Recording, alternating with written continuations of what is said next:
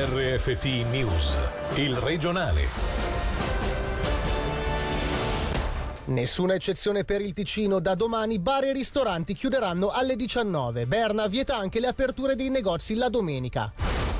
Da lunedì anche alle elementari mascherine obbligatorie per i docenti. In due settimane ben sette le classi finite in quarantena.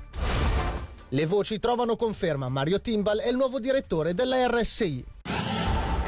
Ora non è importante chi decide cosa, quello che conta è che ci siano meno contagi. Buonasera dalla redazione. Si può riassumere così, nelle parole della Presidente della Confederazione Simonetta Sommaruga, la posizione di Berna che, a fronte degli oltre 5.000 contagi odierni, ha confermato le misure già annunciate venerdì scorso. Da mezzanotte al 22 gennaio bar e ristoranti chiuderanno alle 19. Niente aperture domenicali per i negozi. Sentiamo il servizio di Alessia Bergamaschi. Le nuove misure restrittive scatteranno dalla mezzanotte fino al 22 gennaio. Bar e ristoranti dovranno dunque chiudere alle 19, ma le consegne a domicilio saranno permesse fino alle 23.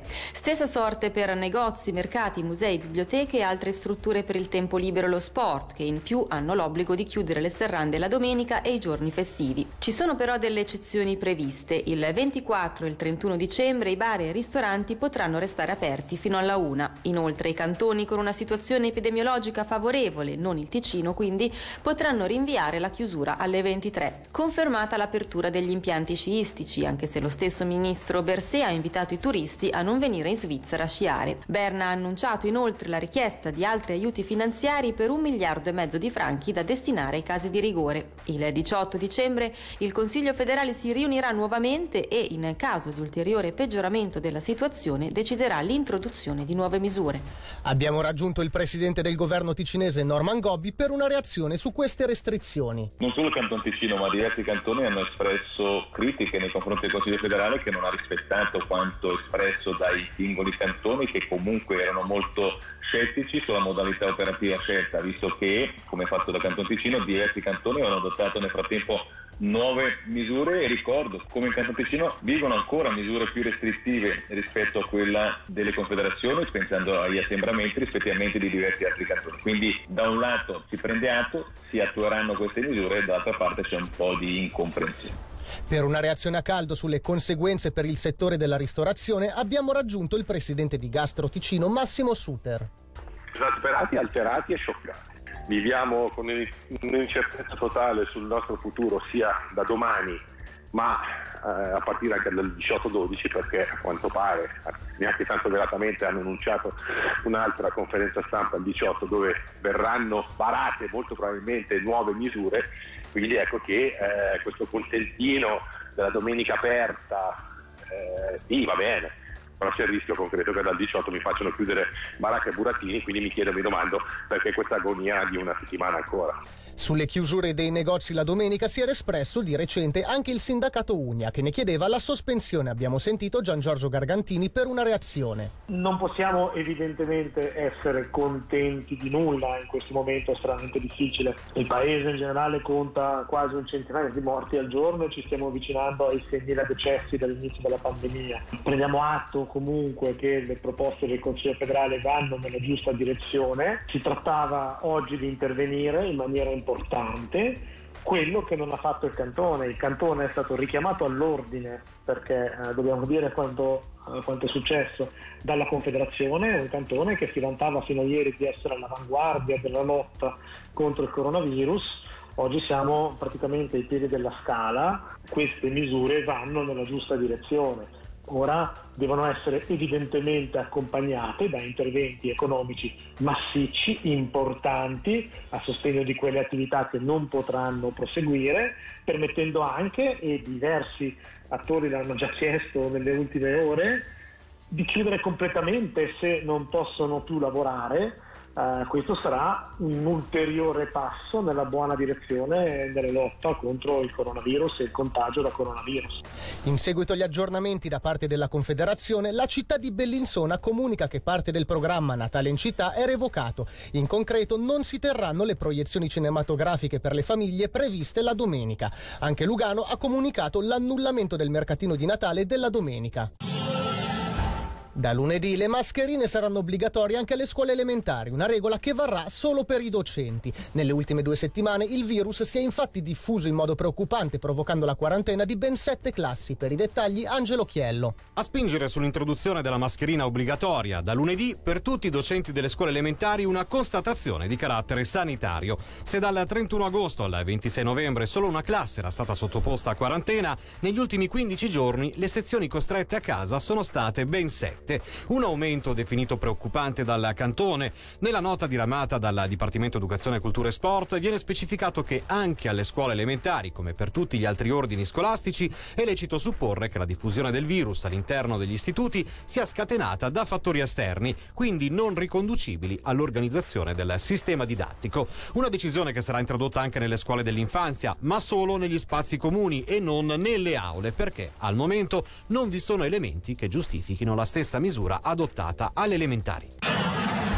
Domani prenderà il via la stagione sciistica a Bosco Gurin, anche se sotto restrizioni. Per poter garantire l'apertura degli impianti è fondamentale che tutti rispettino le norme di distanziamento e per questo i responsabili si sincereranno che vengano seguite. Sentiamo Giovanni Frapolli, proprietario degli impianti di Bosco Gurin, intervenuto questa mattina sulle nostre frequenze. Tutti quelli che amano la montagna questa volta a dimostrare rispetto per quanto stiamo facendo, rispetto sulle direttive. Io sarò molto severo, praticamente dal posteggio fino alla cassa su sugli impianti controlleremo chi non avrà la mascherina, tornerà indietro, chi non rispetterà la distanza, ma è talmente facile rispettare queste cose, quindi non dobbiamo neanche magari scontrarci. Se tutti rispettano questa cosa, potremo sciare, divertirci, mangiare, bere. Noi che siamo già anche proprietari di ristoranti e di alberghi, abbiamo già messo in atto quelle direttive di gruppo delle quattro persone, separazione, plexiglass, quindi siamo già abituati a questo tema. È chiaro che la montagna, dove ci saranno parecchie persone, faremo faremo in maniera che di fare il giro, di non lasciarli troppo seduti al caldo, ma diremo in tre quarti d'ora mangiate giustamente quello che volete, ma pensate agli altri, lasciate il posto anche agli altri. È chiaro che ci sarà magari qualcuno che vorrà fare magari un po' di differenza, però lo metteremo subito in riga. Noi siamo pronti a bloccare anche a Cibio semmai se ci sarà una porta influenza, ma non penso proprio. Sono stati estradati dall'Austria i due autori della tentata rapina a Molinazzo di Monteggio avvenuta nel 2016. Devono rispondere anche di rapina aggravata. Per i dettagli sentiamo Selin Lalomia. I due, un 49enne della provincia di Como e un 43enne della provincia di Varese, erano stati arrestati in Francia nel gennaio del 2017 in base ad un mandato di arresto europeo emesso dal Ministero Pubblico di Innsbruck e relativo ad una rapina avvenuta pochi giorni prima nella località austriaca. Sui due però pendeva un mandato di cattura internazionale della magistratura ticinese. Il 5 dicembre 2016 infatti tentarono di rapinare senza successo la banca Raiffeisen di Molina Molinazzo di Monteggio. Le ipotesi di reato nei loro confronti sono di tentata rapina aggravata, danneggiamento, infrazione alla legge federale sulle armi e furto d'uso. L'inchiesta è coordinata dal procuratore pubblico Zaccaria Akbas. Le OC sotto i riflettori internazionali. Un suo studio infatti suggerisce che i farmaci contro l'ipertensione giocano un ruolo fondamentale nell'aumentare la sopravvivenza nei pazienti con un alto rischio di morte per un'infezione da Covid. Sentiamo l'intervista al professor Paolo Ferrari, capo area medica dell'ente ospedaliero cantonale non è un medicamento che noi abbiamo introdotto come terapia nell'intesa o nell'intento di curare il Covid. Abbiamo utilizzato delle analisi di biostatistica molto sofisticate. In base a queste valutazioni abbiamo potuto determinare dei profili di rischio e eh, fra questi profili di rischio abbiamo identificato che pazienti che ricevevano già questo medicamento avevano una mortalità molto inferiore agli altri pazienti che questi medicamenti non li prendevano. Lo si usa per la cura dei pazienti con la pressione alta, è un medicamento molto ben tollerato senza degli effetti secondari molto particolari. Quello che questo studio ci suggerisce è che adesso dobbiamo considerare anche trattare quei pazienti che non ricevono questi medicamenti dal loro medico di famiglia quando si presentano negli ospedali devono essere ricoverati di trattarli con questi medicamenti. Non avviene ancora eh, in modo standard perché aspettavamo una conferma da parte delle persone esperte a livello mondiale che giudicassero i nostri dati sufficientemente solidi. Le voci che si rincorrevano da giorni hanno trovato conferma. Mario Timbal è il nuovo direttore della RSI. Il 43enne è stato direttore operativo del Festival del Film di Locarno. Succederà all'attuale direttore Maurizio Canetta a inizio 2021.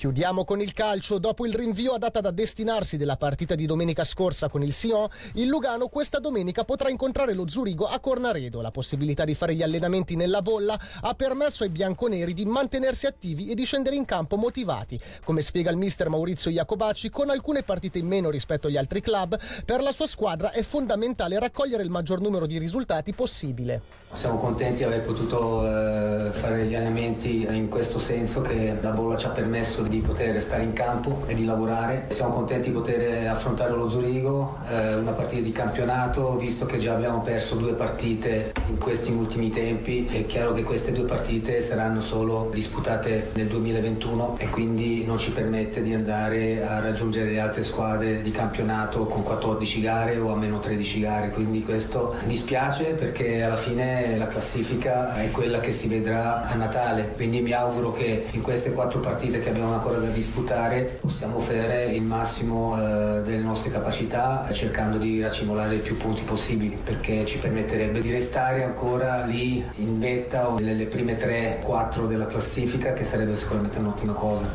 Questo era il nostro ultimo servizio da Michele Sedili e dalla redazione. L'augurio di un buon fine settimana. Il regionale di RFT, il podcast su www.radioticino.com.